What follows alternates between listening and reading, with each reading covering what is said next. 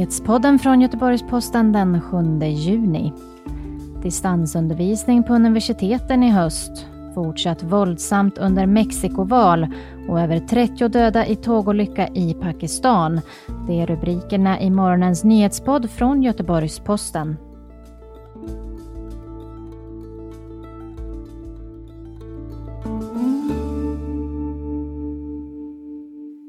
Majoriteten av Sveriges 17 universitet fortsätter med delvis digital undervisning i höst, trots att det är möjligt att undervisa på plats sedan en vecka tillbaka.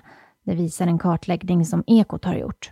De flesta lärosäten planerar för en successiv återgång till studier på plats. En del prioriterar förstaårseleverna. Ett avhugget människohuvud kastades mot en vallokal i Tijuana och i närheten av vallokalen hittades senare även andra kroppsdelar, det skriver TT. Gårdagens mellanårsval i Mexiko har varit bland de blodigaste i landets historia. Över 90 politiker uppges ha mördats sedan valrörelsen inleddes i september. Minst 30 personer har omkommit i en tågolycka i södra Pakistan. Ett tåg spårade ur och ett annat körde sedan in i det urspårade. Polisen befarar att dödssiffran kommer att stiga då räddningspersonal har haft svårt att ta sig in i vagnarna. Spanien öppnar nu för vaccinerade besökare.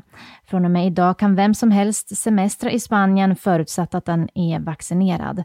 Men fortfarande är landet kvar på exempelvis Storbritanniens lista över riskländer, vilket betyder att resenärer bland annat måste isolera sig i två veckor vid hemkomst.